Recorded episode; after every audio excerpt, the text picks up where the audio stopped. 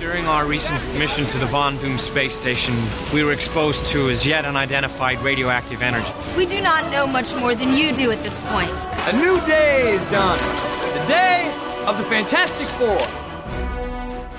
It's movie reviewing time!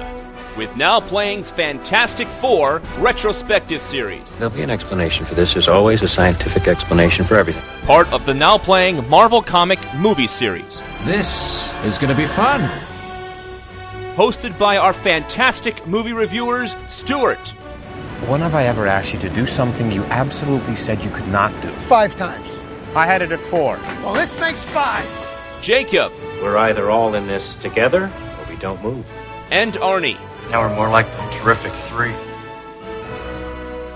Come to NowPlayingPodcast.com each week as they review each Fantastic Four film, from the unreleased Roger Corman original to The Rise of the Silver Surfer.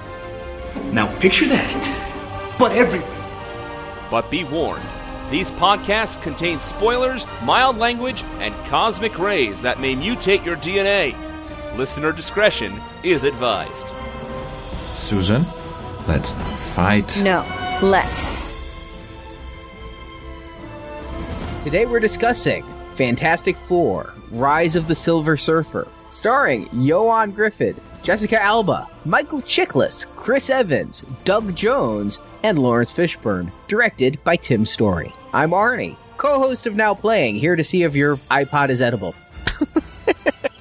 will, will you eat it if it is? That's what you. That's... No, I'm just scouting it out for Galactus to then eat. Oh, okay, because I'm not going to eat it. I'm Stuart in LA. And this is Jacob, brought to you by Dodge, Keebler, Pennzoil, and many other major corporations. And we're back talking about the 2007 follow up to Fantastic Four, Fantastic Four Rise of the Silver Surfer. And for the astute, long time now playing fan, yes, I did review this the weekend it came out. This is me revisiting the film with an older, wiser, more learned perspective. Will I agree with what I said then? Listen and find out. I gotta say, you know, I didn't see the first Fantastic Four film when it came out, but the marketing for this film got me excited. They were really going for something epic when they were showing all these scenes of the Silver Surfer, very ominous, and, and these devastating things going around the world in the trailers. Like, I was actually kind of excited to see this film, even though I, I knew the first one didn't get the best reviews. Here's the thing that I find funny. As I said in our last podcast, I was surprised they made another. But really, the marketing that you talk about really was telling me, hey, you know that Fantastic Four movie that wasn't so good a couple years ago? Well, we're already starting the spin off. It's the Silver Surfer movie, and the characters from that last movie have some cameos in it. That's what the marketing said to me.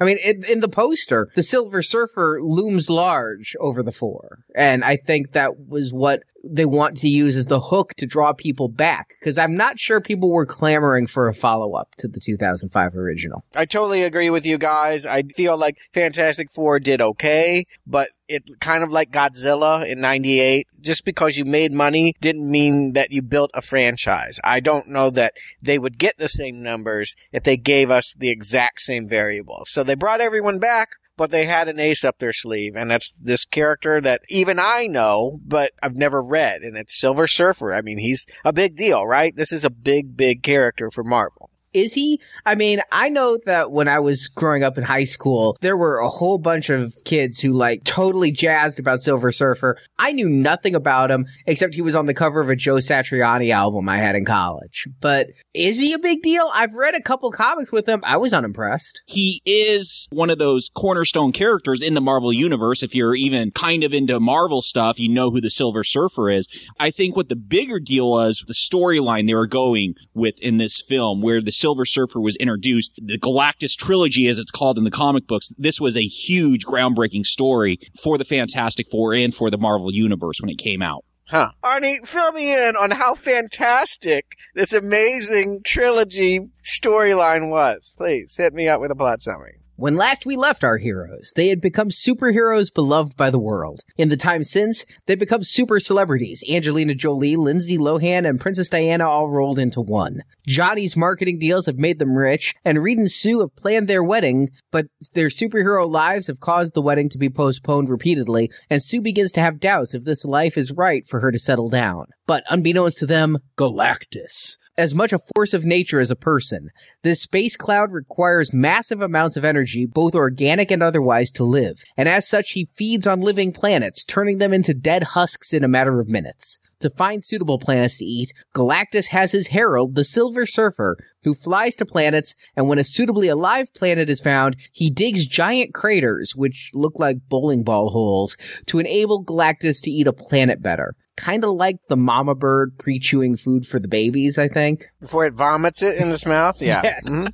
Just like that. Keep going. When our movie starts, the Silver Surfer has come to Earth to prepare for Galactus's consumption, causing snow in Egypt and power disruption wherever he flies. And he ends up interrupting Sue and Reed's wedding plans. Johnny, the Human Torch, tries to stop the Surfer, and their encounter disrupts Johnny's powers. So now, whenever he touches another member of the Fantastic Four, they kind of switcheroo their powers, like vice versa, only with Flame On. So he touches Sue, and now Johnny's invisible, and Sue's catching fire and taking flight. And this goes on repeatedly for both comedic and active intent. The military enlists Reed to track and capture the surfer, but an accidental touch from Johnny causes Reed to fail spectacularly, putting the lives of several Londoners in danger. But also seeking the surfer is Victor Von Doom.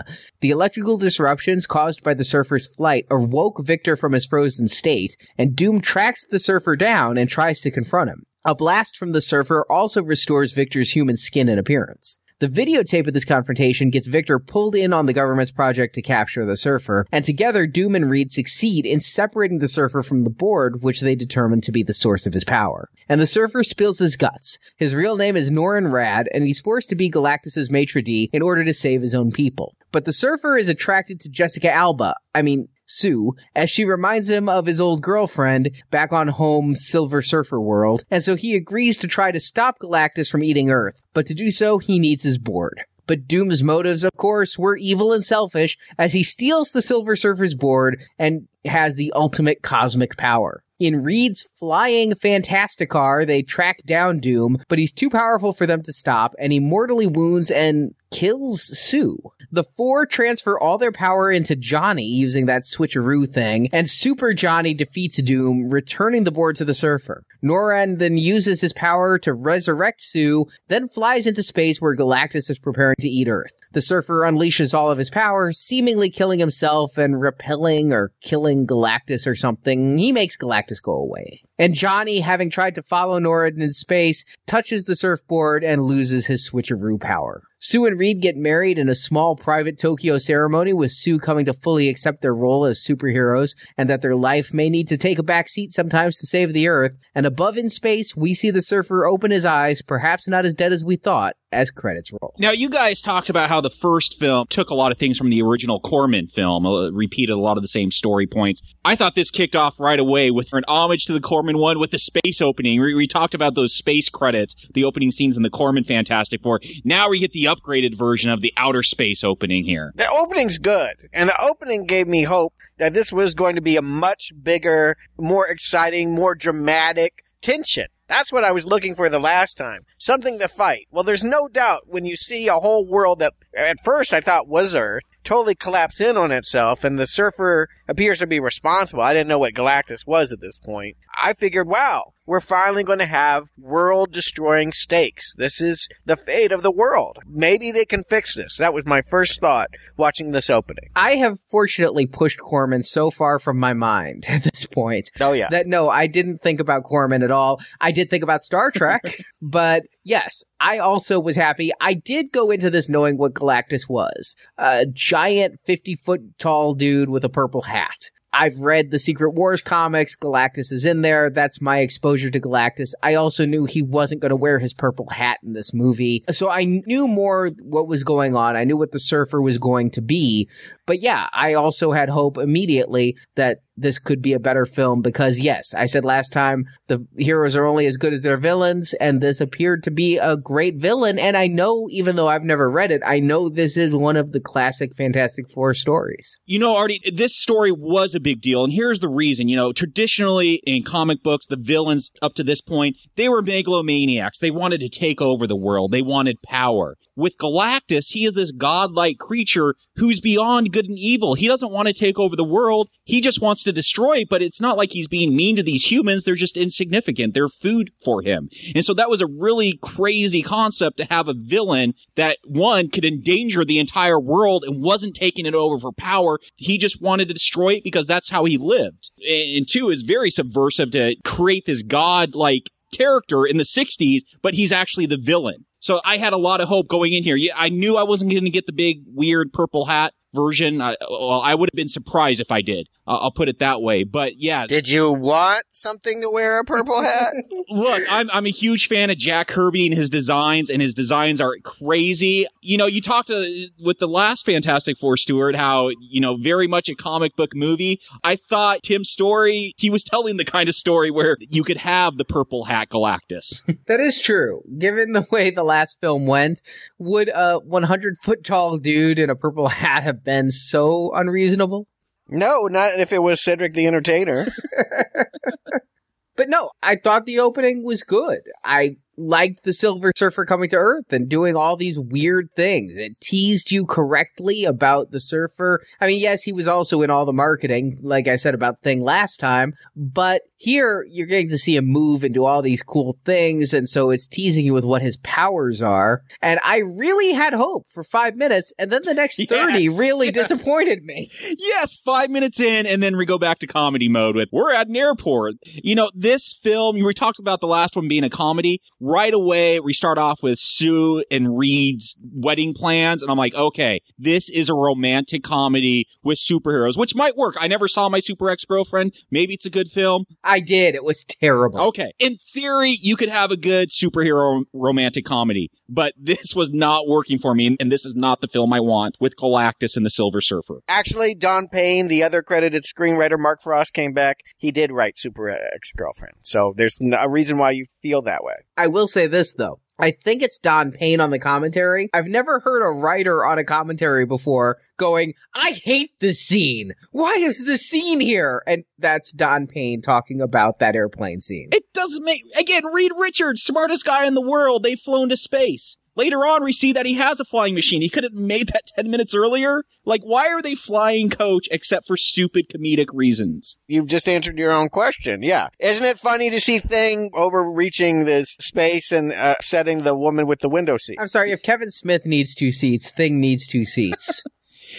and again, maybe if this was the first film, I would be buying it at this time, but because they had such this epic opening, it just seems totally out of place and sticks out like a sore thumb. I disagree, guys. I actually feel like we were going to inevitably get back to this. I knew it was coming. I actually thought some of this banter was funnier than a lot of the stuff in the last movie when they're flying and Johnny's mocking thing in his cramped quarters, flying outside, and he shuts the blind and says, I hope it rains. I laughed. I thought it was funny. All right. I'm going to agree with Stuart on this. Don't get me wrong. I'm not saying I hate this. This isn't that bad. I'm kind of enjoying it. Yeah, it's a romantic comedy with superheroes, but it is a hell of a lot better than my super ex girlfriend, really. I laughed at I Hope It Rains, and I laughed at some of the stuff we're going to talk about coming up with the Bachelor Party. I also like what they did with Thing's makeup this time.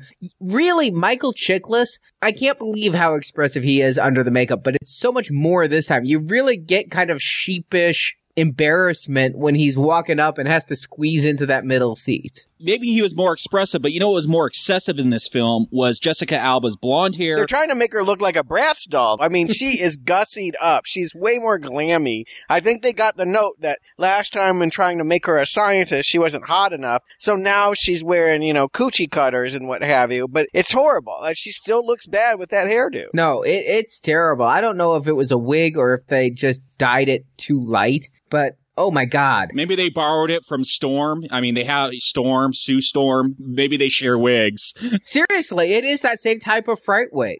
It really is. And I said in the last movie, I like Jessica Alba as a magazine cover, but not an actress. Here, I don't like her as either. I agree. They have not served her best assets here. I don't think her natural beauty comes through. Well, they put her in plenty of clothing and unclothing to try to bring that natural beauty out in this. I mean, I noticed so much cleavage this time around. They really try to sex her up for this film. Like you said, Stuart, they try to make her into a brat doll. But yet they took away the nude scenes now. She can make her clothes invisible this time, so there goes that fun little striptease. Yes, but she burns them off eventually, and you get naked, fiery Jessica Alba, and then she loses the fire powers. She's naked again. I mean, Oh, that's true, true. they still fit the nudity in for her. No, they definitely do. And it should be said they're an equal opportunity flasher that Johnny's whole power about burning away clothes, they get him naked again too. It's what these younger characters are meant to do. They're meant to titillate the audience that doesn't really care about Reed and Victor, which is everyone, right?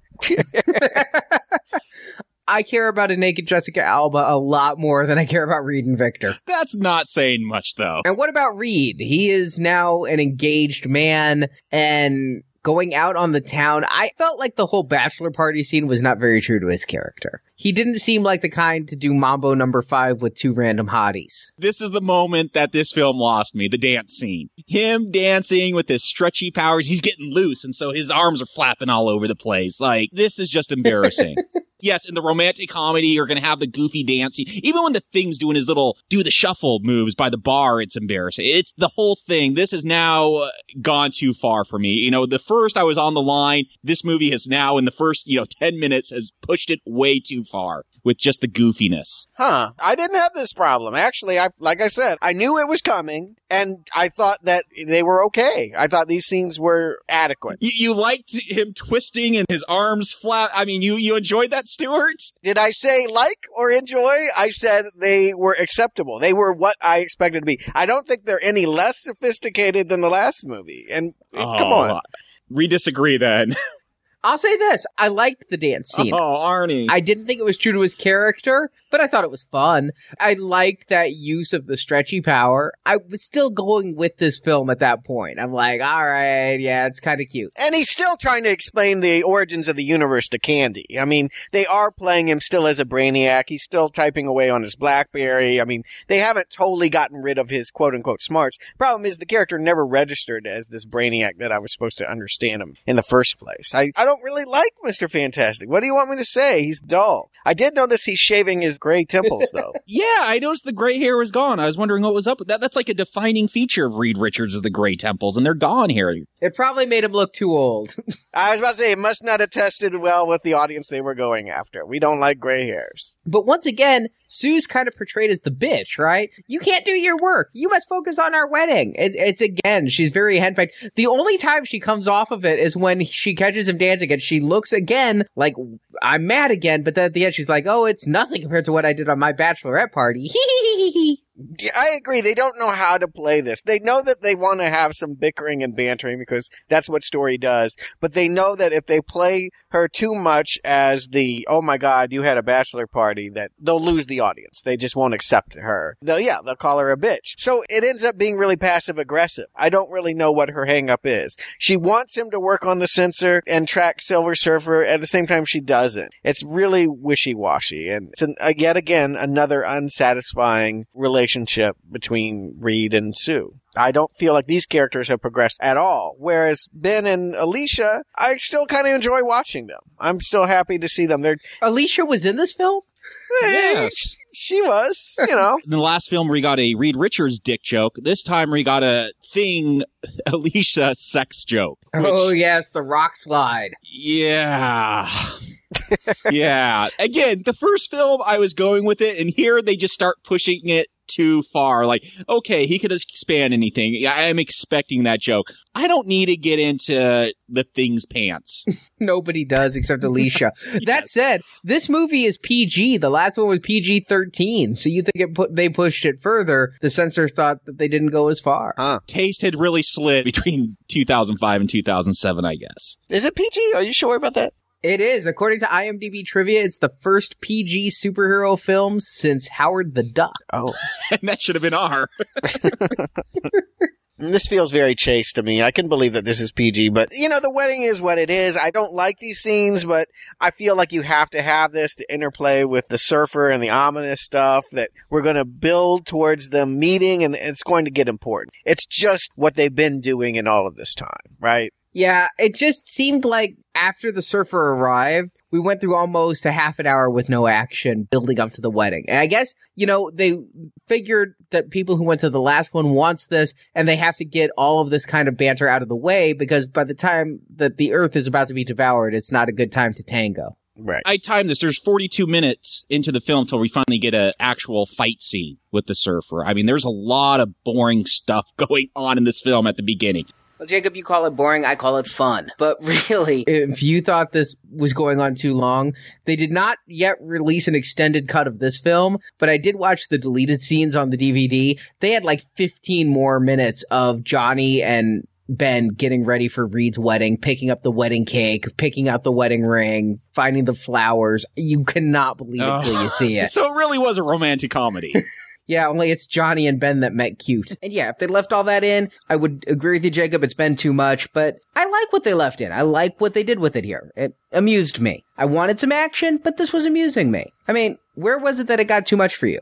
I mean, you get to the wedding and the minister is Brian Posehn, the comedian. Like, again, this is where I start rolling my eyes and it's pushing it too far. Okay, now they're just pandering. Who are they pandering to? The Just Shoot Me fans? I mean, really, who is Brian Posehn pandering to? I don't know who Brian Posehn is. Was that somebody I was supposed to know? Brian Posehn is one of like this legion of geek stand-up comics. He uh was noted mostly for being kind of the Kramer type character, a very bit player though on Just Shoot Me, that David Spade show with George Segal. And him and Hal Sparks and Patton Oswalt. But he he's also done a lot of voice acting work with like Adult Swim cartoons. That's why I felt like that's where I know him from. I recognize his voice instantly. That's why I felt they were just pandering to a younger crowd here by having him as the funny, weird, goofy minister. Well, there was this TV show that actually followed him and Patton Oswalt and Zach Galifianakis on a comedy tour, and they showed Brian Posehn like getting all geeked out for Wednesday being comic book release day. So obviously Brian wanted in this. He's a huge comic dork, but Oh yeah, and I've seen him at Comic Con. Yeah, he's there every year. yeah, so I don't know who he knew to actually get the gig though. Because I don't see him as pandering. I don't see this as a cameo for anyone except Brian Posehn. What do you guys think of the Stan Lee cameo? Did you feel it was too breaking the fourth wall, too self-aware by referring to himself as Stan Lee and like why is the creator in the universe he created?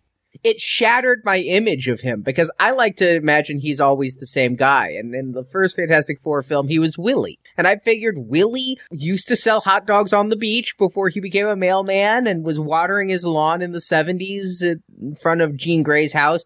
But now he's Stan Lee. So it wrecks that whole illusion. Oh, God. All right, I'm kidding. Only Arnie would be concerned about the continuity of Willie. I agree. Yeah. Yeah. I actually, and again, this is because I am the comic book geek. It wasn't uncommon to break the fourth wall, especially in Fantastic Four. You had Johnny Storm sitting around reading the Hulk and going, man, this is a great comic. Ben, you should check out this Hulk comic. You know, maybe I'm giving the writers too much credit here, but I thought it was a nice homage to how, like, there was this self-awareness in those original Fantastic Four comics. And even when they eventually, Sue Storm and Reed Richards get married in the comic book, Stan Lee and Jack Kirby, the creators of the Fantastic Four, show up in the comic at their wedding and get turned away. Whoever wrote this, someone dropped some knowledge on him. Maybe it was Brian Posehn.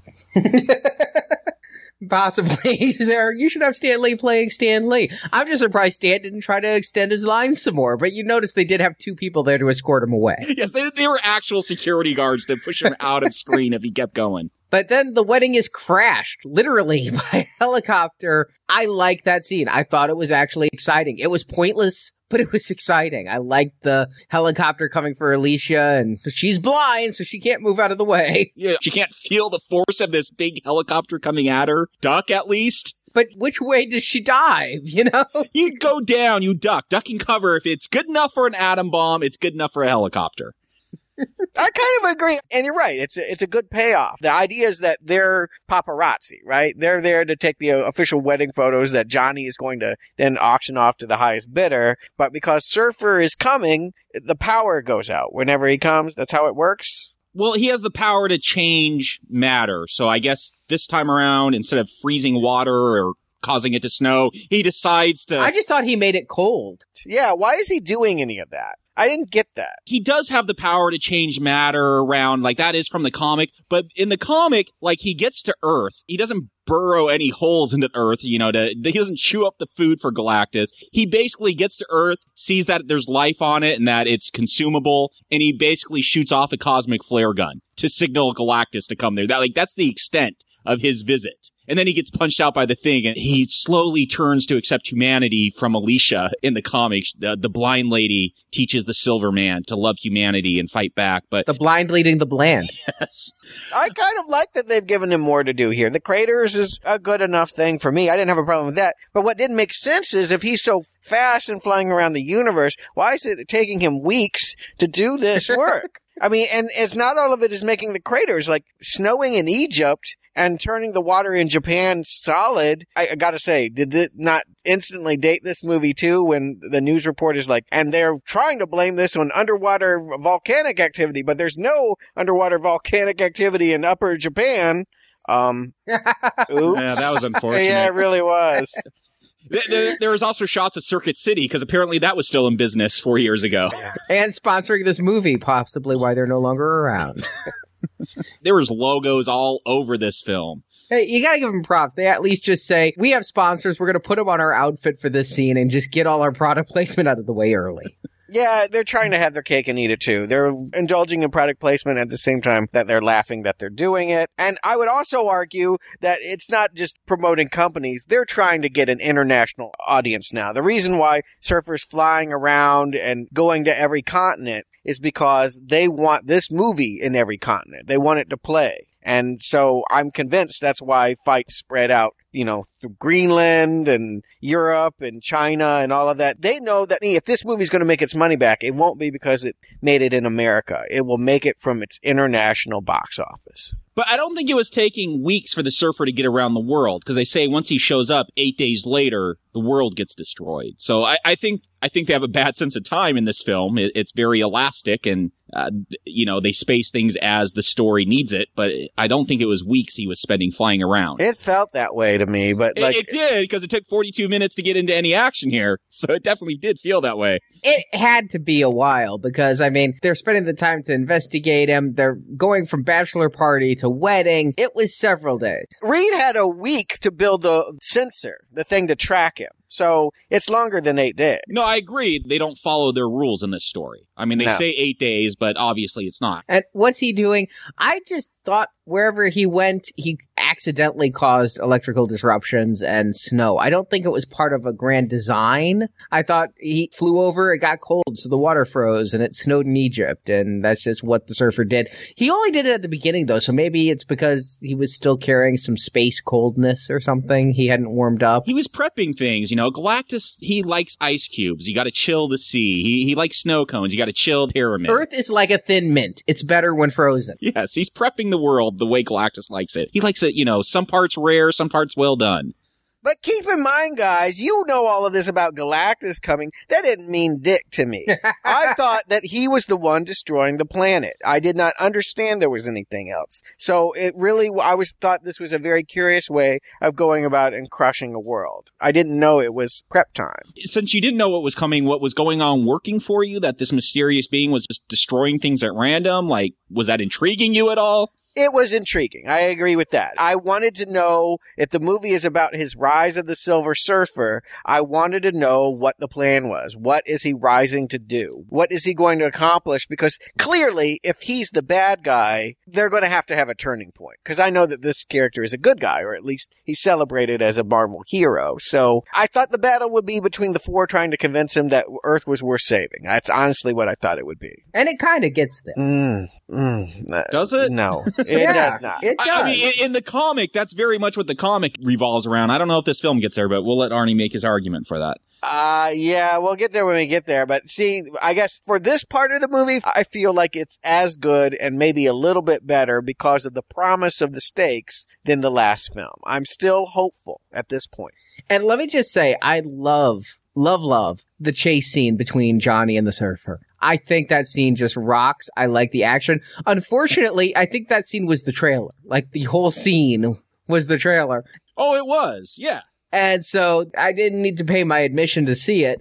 But it's a great scene. Johnny's my favorite member of the fan four. The Silver Surfer can go through the buildings. Johnny goes around him. It's just a great chase scene and it brings me back into the movie. It's like the action's finally here. And by the way, the action rocks. Yeah, I, I love when the Silver Surfer, he's standing upright and flips around to look behind him, you know, merges through the board. It's special effects wankery. There's no reason that he can't just turn his head to look, but it looks cool. Like it's a fun chase scene. I agree with you. It's good. I, I also liked when he's surfing down the side of a skyscraper. They make good use of the fact that he's on this completely anachronistic. Why would a cosmic being have a surfboard thing? you want to know why? I'll tell you why. Jack Kirby was known, like later on for DC, he created this mythology of the new gods, and part of these new gods were hippies. Like he was really into the counterculture and really wanted to, to make these counterculture icons into superheroes. He did it with hippies. I think he wanted to do it with a surfer because that was like an outside thing back then.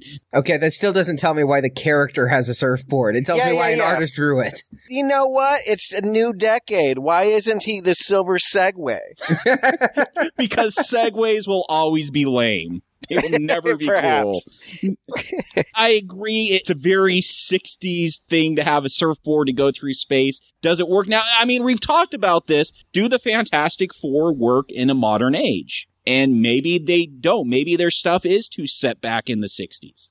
Uh, here's the thing that I can go with though is the way it's portrayed in this movie. It doesn't necessarily look like a surfboard. I know he's the Silver Surfer, but it looks to me just like any flying hover disc. We saw Magneto take a little BB and turn it into a flying disc. It's the surfer's ship. Is what I kind of want with it. It's not as anachronistic here as it was to m- me in a comic book. Oh, and, and in the comic, they actually had the fins too. So it was very much a surfboard in the comic. Yes, here they do make it look more spacey.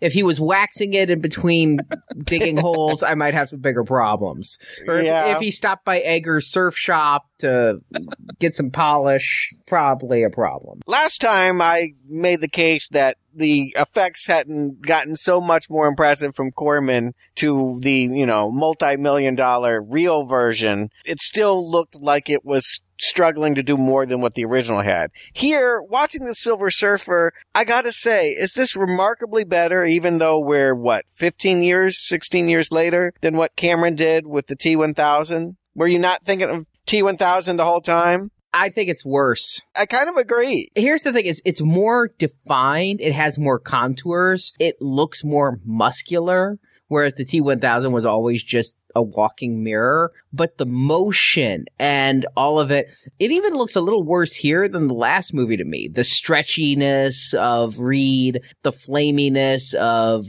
Johnny, even Thing's outfit. I, it's good with the face, but everything here just looked a little cheaper to me. I was not impressed with this film visually. It seemed very par for a very expensive movie. I think for the budget, this was 130 million. They should have had more. Perhaps. I can definitely say here on the Silver Surfer, I was not wowing. I thought the chase scene you're talking about was cool, and I was impressed by it. I agree that's cool. But when we get up close and see him, I don't relate to him in the way that I would even Chiklis in his suit. You know, like by going all digital, I'm not feeling this character. Yeah, and this was done by Weta, who did Gollum and Lord of the Rings and King Kong. So, you know, they had the ability to make characters empathetic. It just, maybe it was the eyes or something. There was no way to pierce this character and make him anything more than a, oh, that looks kind of cool in a fake video gamey way. Maybe they only paid Weta enough for the interns to animate. All I can say, Doug Jones is a talented. He's done this kind of stuff before. His work in Pan's Labyrinth, great stuff. But Abe Sapien and Hellboy, yeah, yeah, yeah. I mean, they got the right guy, and Fishburne's got a good voice. I just, for whatever reason, and I really do think it's the digital work. I'm not clicking with this guy when I get a good look. I don't know. I'm going to put a little blame on Fishburne. His laconic line delivery doesn't work for me for this character. It's just a little too baritone. When I was doing some research for this podcast, I read he was actually originally hired to voice Galactus. And then when they decided they weren't going to have Galactus talk, then he became the surfer. That voice would work far better for me for Galactus. For the surfer, you know, he's a surfer. He shouldn't be just so. Wait, wait, Arnie, you want to hang Ted, dude? Galactus is coming, Yeah. man. Cowabunga. Is that what you wanted? Matthew McConaughey is the Silver Surfer. Think about. I'm just saying I don't want Morpheus either. It works for me because he is the herald of Galactus. You expect someone with this foreboding voice, deep. I didn't have a problem with it. I just wish he'd emote more. It just seemed very flat. That's the problem with the Silver Surfer. That's why he doesn't care that this world full of humans is going to die. He is an emotionless character, and that's his story arc is that he learns to care for these people and wants to save them. So he has to start off that way. I- I'm gonna cry shenanigans on that because there's that scene where he's like kneeling and saying, "The planet is ready. Please eat it quickly." You know, he he wants it over. He wants to show mercy, and he's only doing it. It's not like he's doing it because he wants to. He's only doing it to save his own people. He obviously feels bad about what he's doing, but he feels like it's the greater good. But I don't get any of that from Fishburne's performance. I agree with you, Arnie. I think the quality, the pitch, the tone, the sonorous quality of his voice, I'm okay with that. But I, I agree with you. The vocal performance is not particularly impressed. I can pinpoint this much. When he flies over Latveria or whatever, and we, I realize that Doom is going to be in this again. Oh boy, am I mad. I didn't think we were going to get this Doom. I was happy. Really? I was. Again, I like Julian McMahon, and I'm like, yes, they're bringing him back. I honestly got to say, he was one of the big reasons I went to see this movie, is because I wanted to give him another chance to do Doom right. I thought the last film he kind of got the shaft, and maybe this time we'd get enough evil. I don't know that I would have seen this film in theaters opening weekend had he not been in it,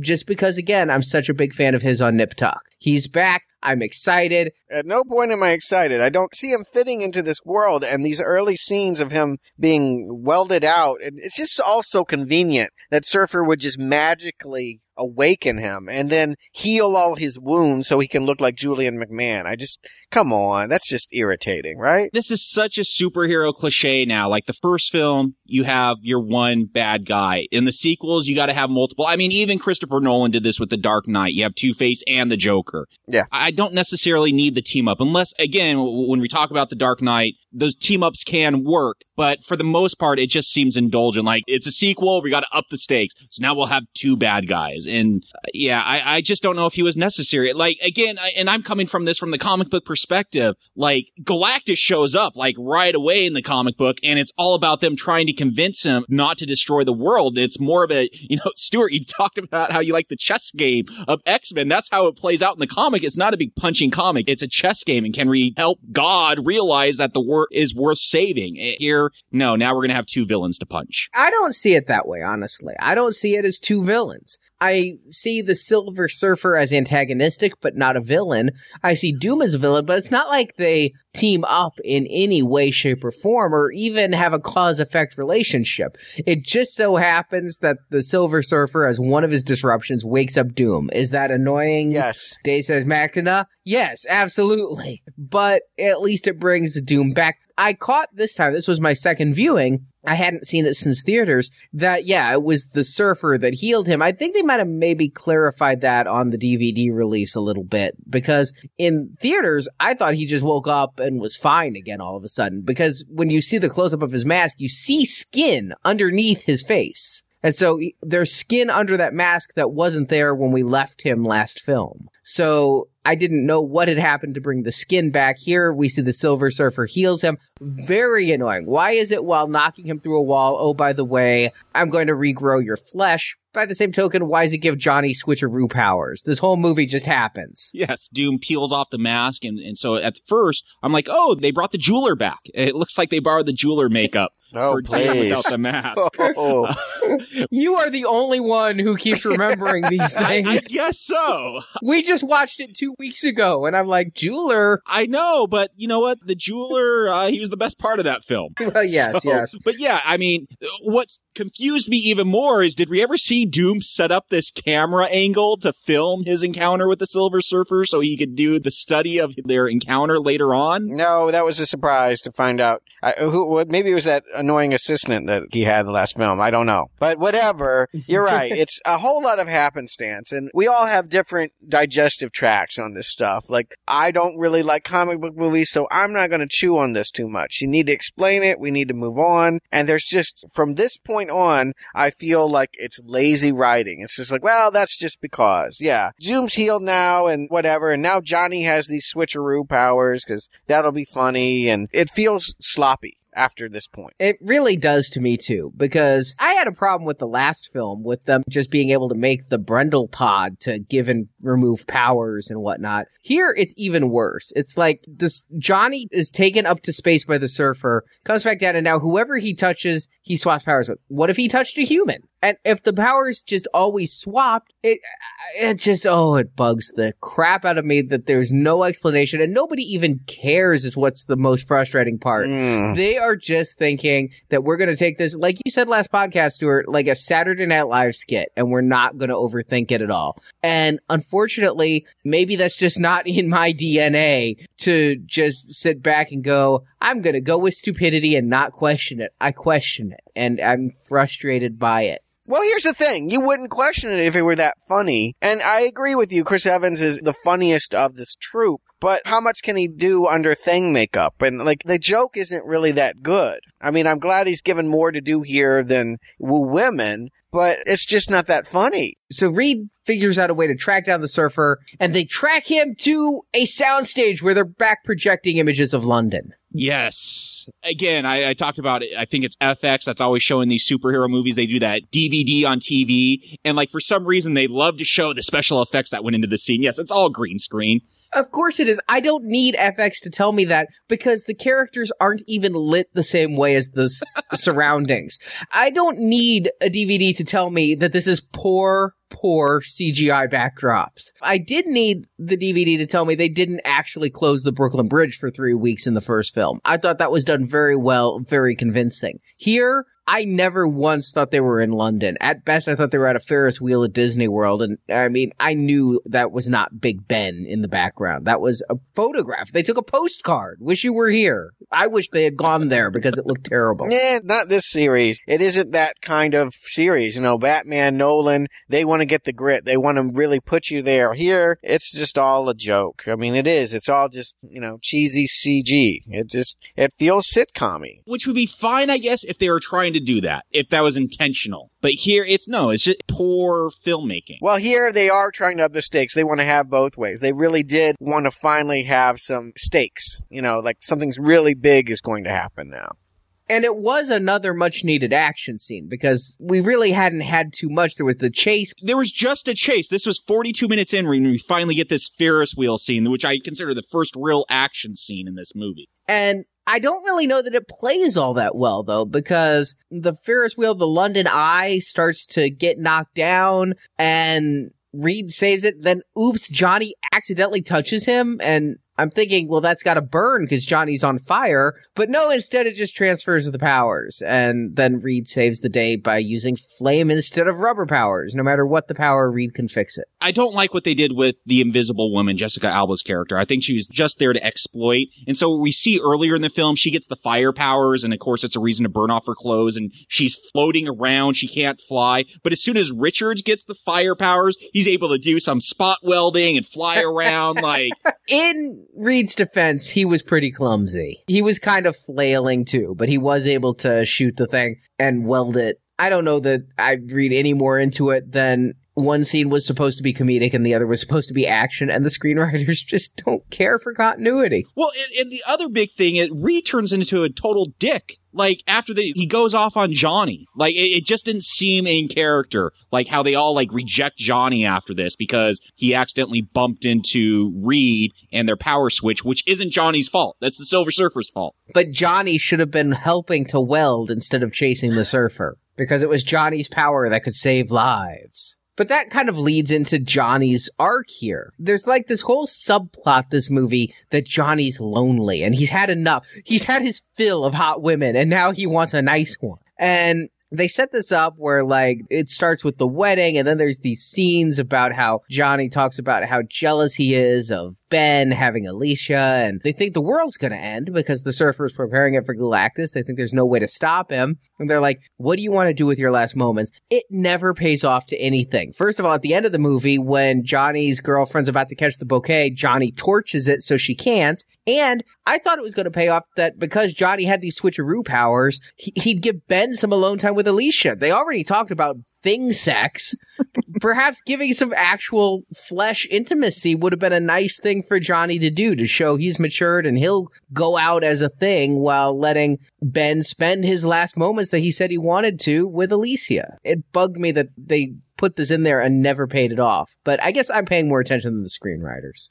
I like that actually. It wouldn't have occurred to me, but you're right. He did have the power to make thing Michael Chiklis again, and I'm sure Michael Chiklis was happy to do at least one scene in this movie where he was not under all that makeup. But yeah, it probably was too much for him to beg for a sex scene, and that would have tested even worse than Reed's uh, Gray Temples. Listen, I don't need to see it. I just want, you know, maybe just them having wine and snuggling. You know, I don't need to have the scene that they cut from the last film of her brushing him with a feather duster. I just thought it would be a payoff for that art that never happened. Yeah. Arnie, to your point, you know, we, we talked a lot about, you know, are the Fantastic Four too wholesome? I mean, I think what you just brought up is a great way to pay that off, you know, without making it too la la 50s, you know. It's more realistic, you know, but you're still getting into the sex stuff, but it's a way to keep it wholesome. You know, if they cared about the writing here, they could have done something much better. Yeah, and it would have given a reason for this army brat to have a change of heart about him because his storyline is, yeah, he's pursuing this not particularly attractive girl. Like she doesn't like him and like he's obsessed with her. I didn't understand this at all. I'm like, couldn't they have gotten somebody better? Like, who is this chick? Well, you know, he wants her because he can't have her. That's what it is. And she seems to be the only woman in the entire army. Yeah. Definitely. It was not a target rich environment. The supermodels had all been left at the wedding. The character, her last name's Raye. There is a character in the comic book, Frankie Raye, who is a girlfriend of the Human Torch, discovers after a mental block that she has Human Torch like superpowers and does eventually become a Herald of Galactus. Not that that's in the movie at all, but. No, no, they're setting up for trilogies. This is what happened. For the threequel. Yeah, exactly. And they were all signed for three picture deals. so it's not surprising to me that they're just, you know, laying cobblestones for what they want to do next. But why have a three picture deal when in the middle of this film, Sue and Reed decide to give up being superheroes? Because that's what happens in every superhero film. Haven't we brought that up every time? that never played for me. I don't know. It never felt like it had the dramatic weight of Spider-Man throwing out his outfit in Spider-Man 2 or Superman stepping in the chamber in Superman. It was just kind of like, eh, we'll just, you know, call it quits, but don't tell the kids. That's my problem is Johnny overhears him talking about this and now all of a sudden he cares about being a team. Like wasn't his thing, you know, in the first film, he goes out on his own to the X Games when they were supposed to stay inside the Baxter building and he always wants to go out and be the famous one. Why does he care if they're a team or not? Well, he doesn't want to be the dynamic duo, he says. Yeah, that was mildly cute. Okay, so they wanted to get a Batman 66 joke in there. Okay, that's why. yeah, they did. They did. They had, they had to do the dig. I mean, I got at the end of the last movie that he embraced the teamness. They all realized that together they are mighty. And so without them, they wouldn't be as strong. Plus, come on, despite both of them being from the Air Force, neither one has a damn bit of leadership capability. True enough. It, it, was a pitiful storyline. And you're right. It didn't seem true to Johnny. It made him seem wimpy and it wasn't compelling. I, I had forgotten it was in it, frankly. But then they team up with the army. What about this army guy? Is he anybody from the comics, Jacob? Not anyone I could find. Uh, he reminded me most actually of General Ross. Yeah, I kind of see that. Yes, who we'll get into when we get into the Hulk. He's the dickhead army general that just hates the good guys no matter what. I felt they were just copying him. I, I couldn't stand this guy. It was just, he's going to team up with the evil guy. I, I, I, don't know if, you know, during this time, a lot of criticism towards, you know, George W. Bush and, and U.S. military action. So I don't know if that's what went into his characterization here, but he just annoyed the hell out of me. Nothing he did made sense in this movie. I agree. It was a real puzzling choice to get political now and to go where kind of X-Men had with being critical about, yeah, the army politics. I'm like, really? I think that this probably plays well to the army. I don't know why you would want to alienate that fan base by implying that they're the real enemy. Because truly, Surfer ends up being a good guy, and then they do everything but waterboard him. that is true. It is a very, very weird, out of left field statement on torture where they're like, we can't violate your human rights, but you're not human.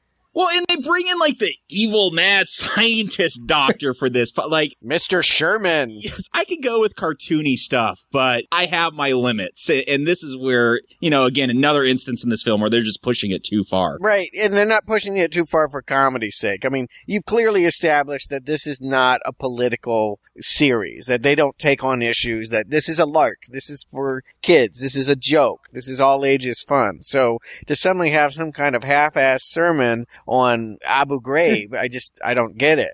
I, I didn't even think that. I just thought it was villainizing whoever they could villainize. It was shallow screenwriting. And again, we get to see the trope of the hero and the villain must team up in order to stop the greater evil. Even though I think all Doom adds to the whole thing was a camcorder. He has a videotape that shows the surfer's powers in the board. Yeah, isn't it Richards that actually comes up with the device to separate the two, the, Yes. the surfer from his board? Why did they need Doom after the video? All they needed was a Star Trek The Next Generation episode because they use a tachyon pulse. Isn't that what Picard used every frickin' episode?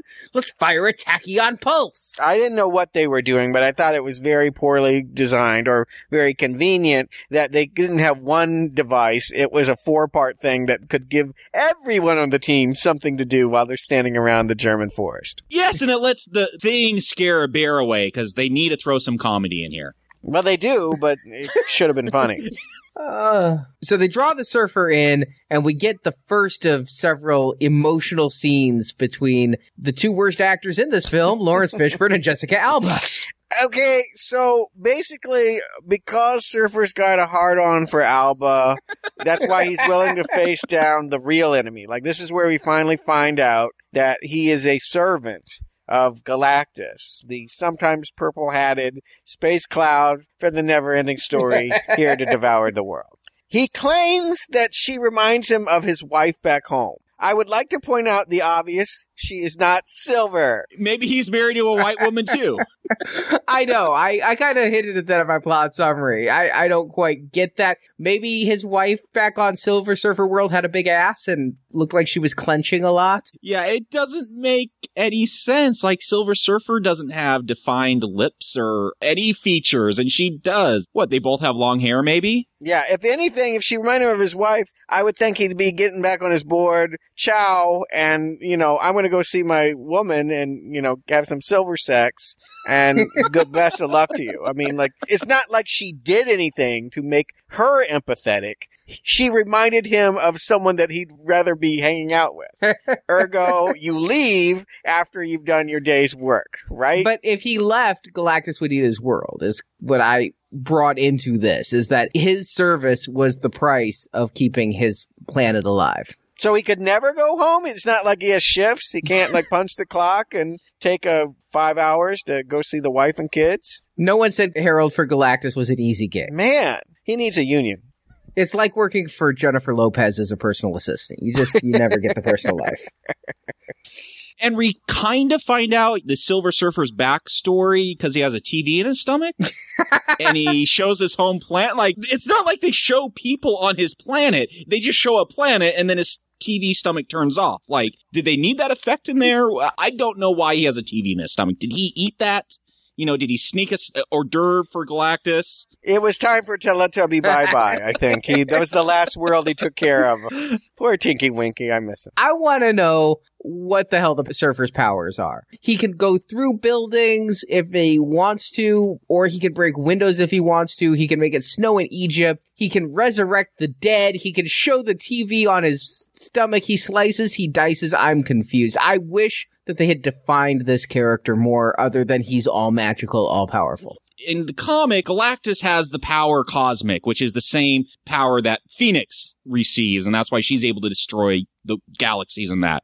And he, as the Herald of Galactus, he has some of that power. This is basically the power of God to change matter and, and do all that. Oddly enough, the one power he doesn't have in the comic is to resurrect the dead. Which is going to become a problem for me later on in this movie. You know, I'm starting to blame story for all of these inconsistencies too. It's one thing to say there was lots of different drafts and hands and whatever, and the last movie was an origin story that was a lot about their internal bickering. But they told us in the beginning that they've upped their game, that this is a world in peril, and that these are high, high stakes now. And I don't feel that he's ratcheting up this tension at all. It's so lazy how just things just fall into place by happenstance. I gotta wonder, why did they let Tim Story return? And why would he want to? I feel like, you know, when Richard Donner didn't end up working out on Superman 2, they brought in Richard Lester. He brought in a different thing. And for my money, I will talk about it someday in a Superman retrospective.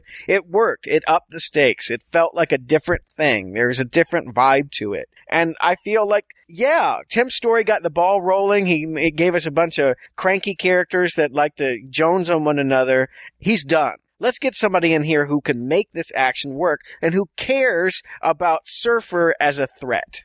I completely agree. I don't understand why they'd have him back unless they just felt he did good enough and maybe he needed another shot. I mean, maybe they still hadn't seen Taxi by this point. no, everyone had, that had seen Taxi had seen it and it's a blemish on his resume, but you know, everyone's got a bomb or two. Eh, you don't fire someone over Taxi, but you do fire someone if their dailies are coming in and it's not to your liking. This guy doesn't have the talent for where this movie's trying to go. You wouldn't hire him to do an action movie. You'd hire him for the comedy. And this is trying to be both. And now that it's in the second half trying to ratchet it up, it's completely falling apart. And I'm so disappointed because I had some hope up until this point that it, things could turn around. And now I just know that everything will be lazy from here on out. And especially given that they had hopes when this went into production, you know, Fox is all about how are we going to spin this off and make it into even more money, more money, more money. They wanted a Fantastic Four 3 and a Silver Surfer 2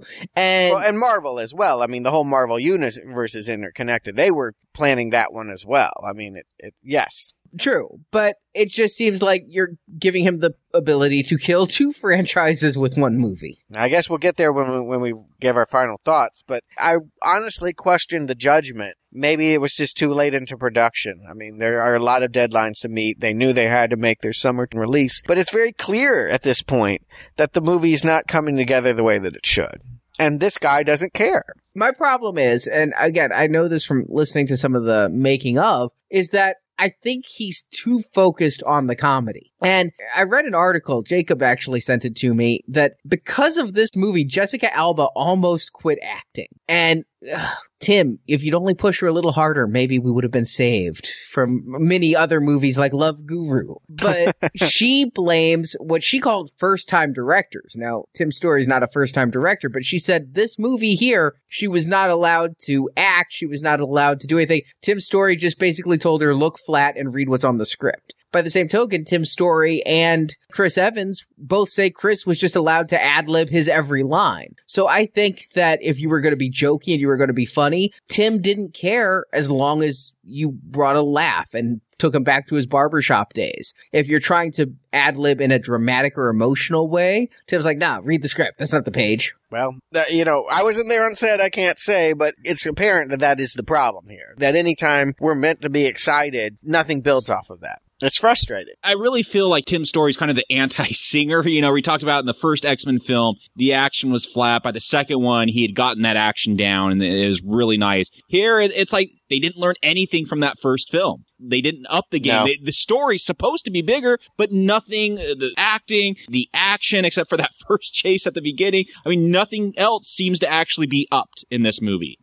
Well, let's be clear. Singer really wasn't a comic book fan. I don't know if Tim Story was a Fantastic Four fan. I'm going to assume both of them were directors for hire looking for a big payday, but Singer committed to the stories and the characters. He may not have known the comic book characters, but he knew those movie characters and he felt that he cared. And I don't get that out of Story. I feel like you're right. This is a gag. It's a gag movie to him. He'd much rather spend 20 more minutes with Johnny and Ben mucking around at a wedding than he would be to, I don't know, save the world from exploding.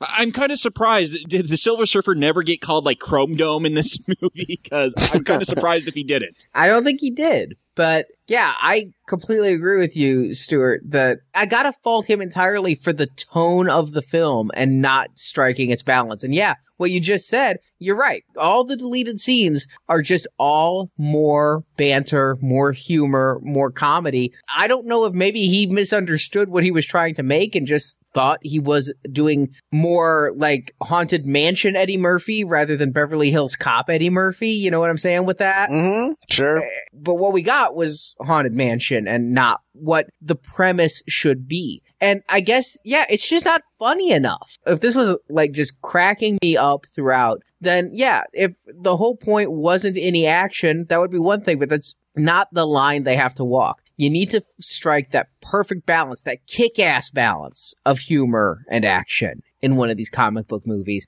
And Tim's story just goes far too far into the comedic realm. Things to start really falling apart as we enter the third act. How do they break out? I didn't even really understand. Suddenly there's a car that can break into pieces. That where did it come from?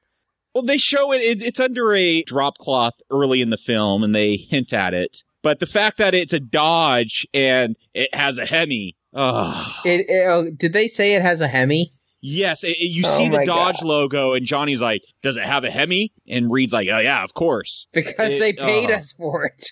Yes. oh God. It's like even Johnny you know, Storm I, would be embarrassed by the whorishness. Yeah. yeah. Like at that point, you know, early on when they have all the sponsors, it makes sense. It's on the suit. That's part of the character here. No, we just need a paycheck from Dodge. All right. I got a bigger problem than the car showing up. Once again, just like the last film, Doom becomes the final nemesis or one of the oh, final God. nemesises and he steals the surfboard. He, first, before he steals the surfboard, he armors up. He suits up. Why? Don't know, but he does. I got that he always had the powers. He just looked normal again. But why he put on the mask, I don't know. It looks cool. It, it reminds him of cool. the good old days. There's nothing cool about that man on a surfboard flying through China. Nothing. Yeah. Once he got on the surfboard, just no. Just and I know it happens in the comic. Doctor Doom does steal the Silver surfer's surfboard, but that's drawings on a page. The thing looked good in the comics. On the screen, especially with these subpar effects, no, I don't need to see him surfing around in the sky. I read when Doctor Doom stole the Beyonder's power, so I guess he's just a power thief. But here's the problem is that didn't happen in the comic against the backdrop of the annihilation of the Earth, right? No, he, he never shows up in, in the Galactus story. Here, you've got Doom flying around. Galactus is about to eat the entire planet. Doom included. And Doom's like, I don't care because now I have power that will last him, you know, what, two minutes? It really is an ill-defined evil plot. Jacob, in one of these previous podcasts, you said Doctor Doom was the second most intelligent man on Earth. I'm not seeing it. He looks like a dumbass to me no one looks good in any of these movies. No one looks very smart. I agree with you there. The two plots are even less well integrated than Phoenix and the mutant cure from X3. I mean, it truly this Doom should not have been in this movie. You're telling me that it, it, there was a comic where Galactus and Doom and all of this happened? No. Uh, it was all separate. Oh, okay. All right. Well, yeah, okay. Because I'm like, I wouldn't ever. I burned that comic. I wouldn't. I, I, wouldn't read that. Furthermore, here's the thing. Like, we've all seen the Disney film Aladdin, right? Yes. Like, isn't this film supposed to end with Doom getting all the power of the surfboard, but now he's stuck being the herald of Galactus? Like, isn't that how these movies are supposed to end? When you try to consume the genie's power, you become the genie and you're stuck in the little lamp and you're you're a slave now. Like, I would have so gone with that because it would have killed two villains with one stone, right? Yeah, I like it. Sure, let's go with that. That's where it seemed like going by just trite movie logic. That's where this movie should have gone. But no, mm-hmm. it, it's just we got to fill up time till the big. How does Doom up. get? He just like falls in the ocean, right, Johnny? It's clobbering time, except oh, it's only Johnny doing all the clobbering. Everyone's giving him his powers. He's just like using them all at once, and he just like knocks him into the ocean or something. What is the point of having a Fantastic Four? I, I said this back about X Men time. Is at the end of the thing when you have a whole bunch of people with one power, they need to team up and combine their powers to overcome. But here they just hand their powers off to Johnny. Now, Sue and Reed already wanted to go back to normal life. So did Ben. Johnny didn't. Why doesn't Johnny just keep all these powers? Yeah. I don't know. Uh, I agree. They don't need each other anymore. It takes away the entire necessity of a team, and he doesn't even turn ugly. He gets like Hellboy hands, is all. That's the only thing in him. He's now a super invisible, strong, stretchy fireball, and that is more powerful than the power cosmic in Doom, and so he just punches Doom. Doom falls off the surfboard. The Silver Surfer reaches out his hand, and the board flies to him. The end. Mm. It's dumb. It's dumb. More dumb. I could go with the power switcheroo thing a little bit, but how does the power know who to return to when Johnny touches them next? Magic. Yeah. Uh, yeah, I mean, he, he never at any point could suck the power out of them. It, it's whatever. I'm not going to think about it. It hurts. And, and if he touched all of them, shouldn't they all turn to fire? Yes. Like, Yes, it should. This movie doesn't even bother with an internal flow. What about Sue dying here? Dr. Doom throws a spear at the surfer. Sue jumps in the way with a force field, but we've already seen that the surfer's magic can penetrate her field. She gets punctured and is dying.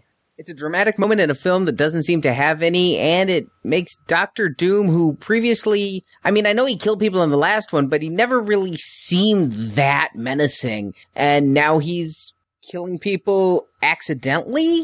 He's accidentally spearing Sue. It's not even an intentional murder. it's a cheat. They don't earn the moment. It, it, yeah. And then they cheated even further as the Silver Surfer has the power to bring her back. It's all okay. It's like Yeah. the kiss of forgetting in Superman 2. Silver magic Jesus. Fix everything. Why not at this point? We're at the 90 minute mark. We got to wrap it up. Let the cloud Yeah. hurry up and get here. Yeah, and this is maybe the most annoying blow off of all. So, Silver Surfer, who's never wanted to work for Galactus because of Alba's condition or or something, has decided he's going to renounce his servitude. Flies up there, and what happens? He stretches out his arms in Jesus mode and shoots something out of his chest or sucks the cloud in. I don't know. Magic. The whole ending is magic. He should have There's put on no the purple hat.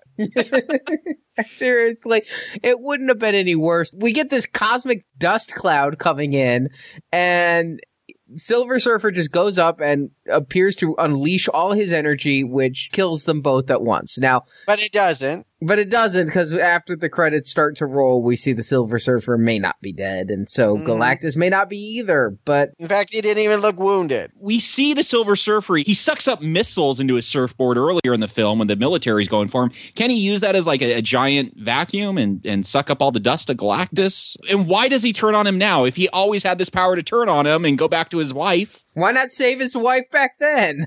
Ding, ding, ding, ding, ding. Yeah, that's what I mean. At this point, I'm just irate. This is ridiculous. this movie has set up all sorts of conflicts and now is not solving a single one of them. It's just like, eh, it doesn't happen. hey, this part isn't funny. Let's get through it. Yeah, it's the worst kind of screenwriting. Like, truly, it's someone shrugging off all of their responsibilities as a storyteller and just saying, oh, don't worry, I got a joke coming up. Yeah, it's like watching Superman and Jimmy Olsen saves the day. Like the Fantastic Four literally sit on a really bad Chinese soundstage and watch the Silver Surfer. Like they do nothing, nothing to save the day. They're, they're relegated to fighting Doom. And, and even they don't fight Doom. Johnny fights Doom. So I can't imagine anyone is satisfied with this climax. I, I would have been begging for a uh, water slide Reed Richards at this point. Mm.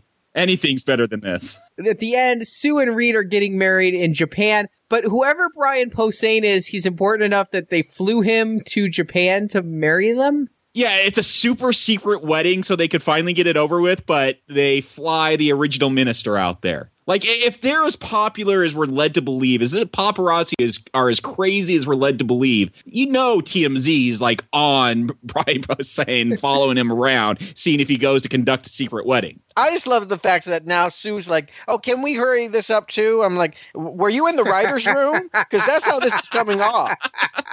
It's like, "Yeah, yeah, yeah. Can we just be done? All right, ha ha ha. We're all gone. Bye, flames. Bye, space. He's alive. The end." I mean, it was really that connective at that point. I'm like, okay, if I, it's like if I just fast forward through my TiVo, that's how I would have understood it. This is like in normal speed, right? That was a real like 24 frames per second experience. Whatever. So, Jacob Stewart, do you recommend Fantastic Four: The Rise of the Silver Surfer? Jacob, unlike the first Fantastic Four, I am nowhere on, near the fence on this one. And it's on the not recommended side. This film, it doesn't know what it wants to be, or maybe it does. It knows it wants to be a romantic comedy, but the script's not written for a romantic comedy. This is a doomsday end of world criticism of the U.S. military film.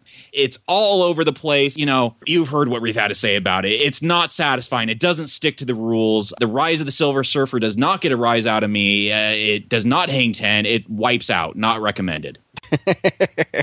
yeah, I will just repeat. I felt like this started out being pretty strong, or at least stronger than what I'd seen before. I was optimistic. I was hopeful. I wasn't completely satisfied at everything I was getting, but I felt like they were finally finding their footing. And then they just stop. And I'm. I've never seen that. It would be like watching a football game, and then the teams just decide to sit sit it out and let the mascots play. I mean, like really?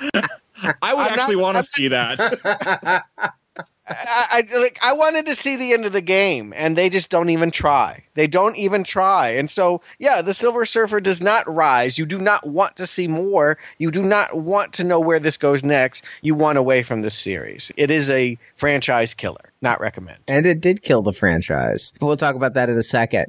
And for me, as I mentioned earlier in this podcast, I have reviewed this film once before, and I went back and listened to it, and I gave this film a very, very qualified, very weak recommend, saying that there's stuff here that comic book fans would enjoy, but I knew then that this isn't something for the masses. I mean, we've talked about it here on this podcast. The comedy bits worked for me, but the plot, especially when it gets into action mode, has holes so big. It's like the Silver Surfer went around the script and just bored some major holes in it before they started filming. I mean, it's really that bad. And the problem I have is that this movie's like the McDLT of movies to me. It like keeps the good stuff good, but the bad stuff's really bad and it doesn't mix well like oil and water. And it really left me wondering this time am I going to stick with that recommend? Because I still, I understand what I said before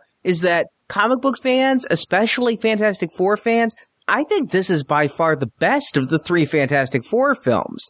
I mean, obviously miles above Corman, but it has a true villain, a nice menace. It has stakes, as you said, Stuart. The world is at stake here. It has great chase sequences with Human Torch and Silver Surfer I mean, that was just an astounding scene. And the comedy. I like the dance floor. I'm sorry, Jacob, but I like the dance floor. I like the thing on the airplane. Not every joke hits. It feels like they just threw it all at the wall. Some of it sticked, some of it didn't. But I found myself enjoying the film. I found myself enjoying it. The third act completely falls apart. But am I going to let the third act falling apart undermine this whole movie? It's, oh, it's a really terrible choice I'm having to make here.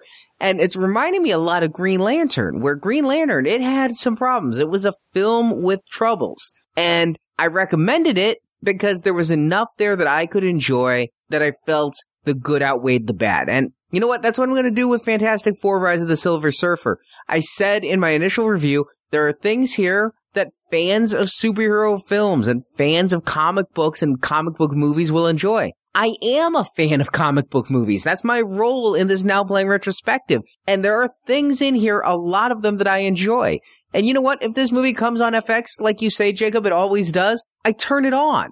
When I'm channel flipping and I just want something on, I turn this on. I don't turn on the first one that often, but Rise of the Silver Surfer, I turn it on, especially if it's early on in the movie. So a weak, extraordinarily qualified recommend, but a recommend. And yeah, this did kill the Fantastic Four and Silver Surfer franchise. Of course, when this came out, they were talking, oh, we're going to do part three and we're going to do Silver Surfer. I don't even trust studios anymore, especially since starting out playing. Remember, Stuart, when we thought one year later we'd be at Halloween 3D? Mm. Hmm? I do not trust studios until a year out from the film. When the film's still in theaters, they need to make it sound successful. A year later, the true story is told, and we will never see Alba and as the Invisible Woman again, and I'm happy for that. No, I'm kind of disappointed because the rumor was we were going to finally get to see Galactus in that Silver Surfer movie. We were going to get to see the Purple Hat. I wanted to know if they were going to do the Purple Hat. but I guess Wow. I'll never know now. This is all about a purple hat, really? I, I don't. you need to look.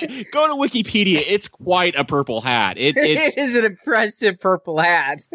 All right, I promise you I will go take a peek at it. But I can also promise you this Fantastic Four is far from done. The company that held the rights still holds the rights, and it expires in 2013. So we're either going to get a sequel to this movie, we're going to get a reboot of this movie, or we're going to get a sequel to Roger Corman's Fantastic Four. One of the three, but we will have Fantastic Four in 2013. That much I can assure you. The guy has proven he's tenacious. he will Mhm. not let go of these rights. Nope. Stuart, be- because you seem to be the most critical towards these films. What would work for you? What do you want to see in a Fantastic Four? What would make you recommend it? Absolutely nothing. I three movies in, I can honestly say there's nothing they can do to make this work for me. I don't like these characters. I don't like the situation. I don't want it to get cool and slick like Lost in Space and not treated as camp and being awful. And I don't think it's funny and barbershoppy. I don't know why Incredibles works as well as it did, but it defied the trend. This cannot be saved. I don't want it. I want this like I want Howdy Doody rapping or Little Lulu stripping on a pole. I mean, some characters just cannot come back. They're of a, its own era and they just don't do it anymore. And this should be retired. This is your grandpa's comic book heroes. Let him enjoy it, and that's it. No more. I wouldn't mind them trying to explore, maybe doing it as a period piece. You know, they did that with X Men First Class, and it really worked. But, you know, maybe, yeah, maybe set this in the 60s, make it a, a Red Scare space race retro film, and maybe you could work the camp in more. Maybe, you know, you could make the jokes about the traditional roles of women and, eh, you know, wink and nod towards the audience. I could see that working. I would like them to take this back to the 60s and maybe try it as that type of film. I think that could actually work. I could see it if you took it back. You also need though to get a villain that works as well. It may have to be Doom, but maybe just go with the whole he's an evil dictator warlord type thing. I think trying to merge Doom into the origin of the Fantastic Four, where really he's like the fifth Beatle, right? He's the one kicked out of the group and he's angry about it and penniless. The only way I would watch any of this again is if Julie Taymor stages it as a musical on Broadway. That's it. Because I know that will make me laugh. And that's all I can say about it. And if we can get Bono to write a song about flaming on. Oh, you can almost hear it. Ah. well, Stuart Jacob, thank you for flaming with me on this Fantastic Four series. Flame out. I mean, man, maybe I didn't like this little corner of the universe, but we still have so much more to go. I'm sure I'll love Ghost Rider and Daredevil and Elektra much better. And Ryan Reynolds and Blade. Oh, that's Blade is up next, right? But we're not getting to Blade just yet. First, we have to go into space again for some cowboys. Oh yes, I'm looking forward to this one. I am not a comic book guy. I know this is a comic book, but I do like a, a good western every now and then, and this looks like a funny hybrid. And it's got to be better than Wild Wild West, right? oh yeah, it has to be. Sure.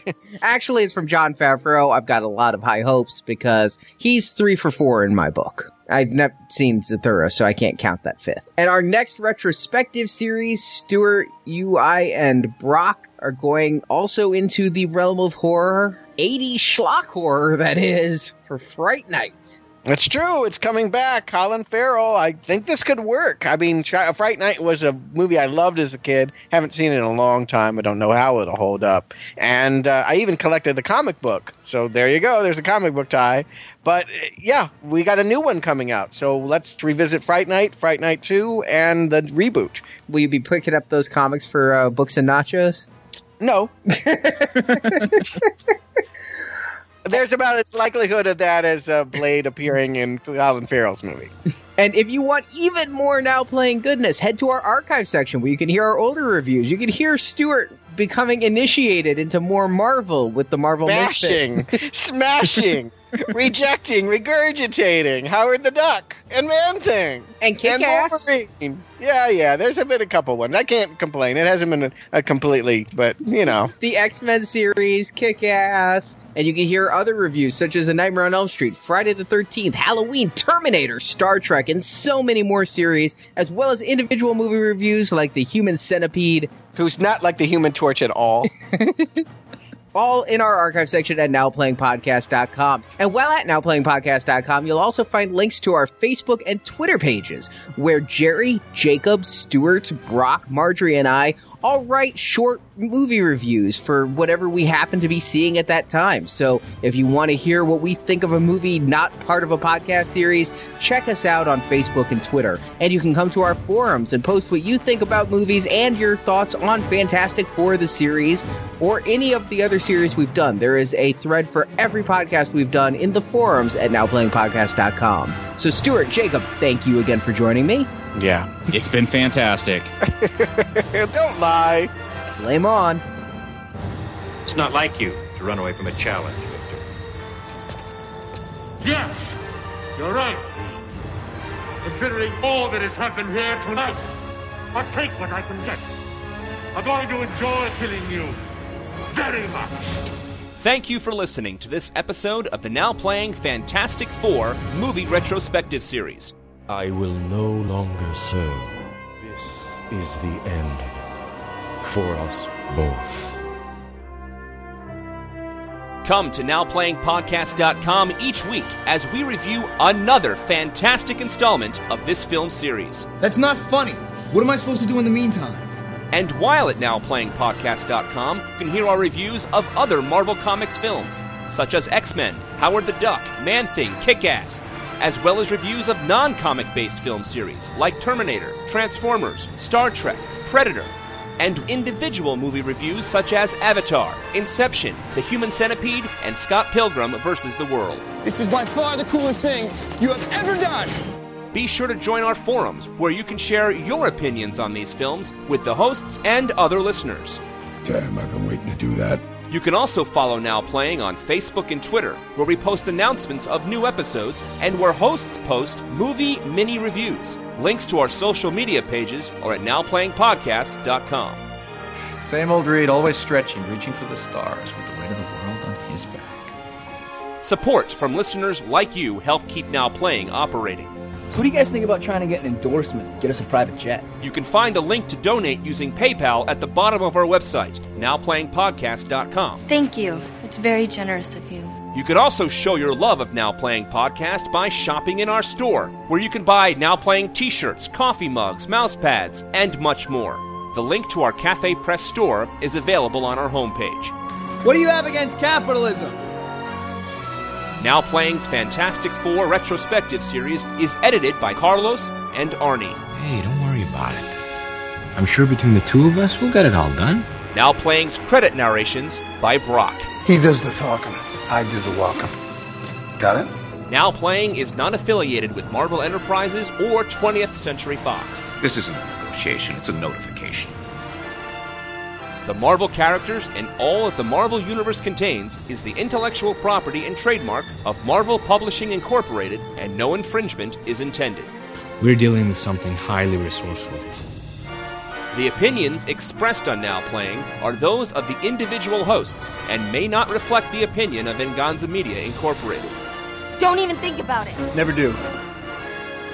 Now Playing is a Venganza Media production, copyright 2011, all rights reserved. It's time to end this. No, Vic. It's clobbering time.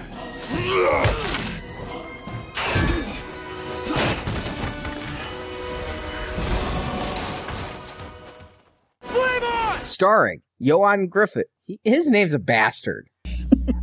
I thought it was Ian. I had no idea it was Johan. Johan. Just, just cut and paste it from the first show. Starring. What?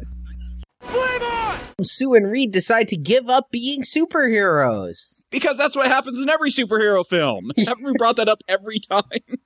Yeah, and in Spider-Man: Turn Off the Dark. Well, at least the one we saw. We don't know about the new one. True. There's more horror since we're coming up on Halloween. You can listen to us review Friday the 13th, A Nightmare on Elm Street, Halloween, Rob Zombie's House of a Thousand Corpses. It's the middle of summer, Arnie. it's not near Halloween. But all the horror movies come out in August now for Halloween. I don't get it, but it's how it happens. It's mid July. yeah, I don't know, I don't know, but you really like it's almost Halloween. Wait, what? boop boop boop boop boop boop. 62 more days till Halloween. if for Arnie, that's that's uh, that's everything. Is the countdown? Silver Shamrock.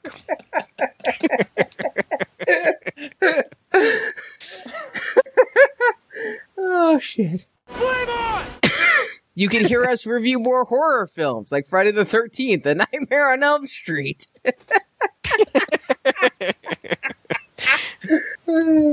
Try again. And you can hear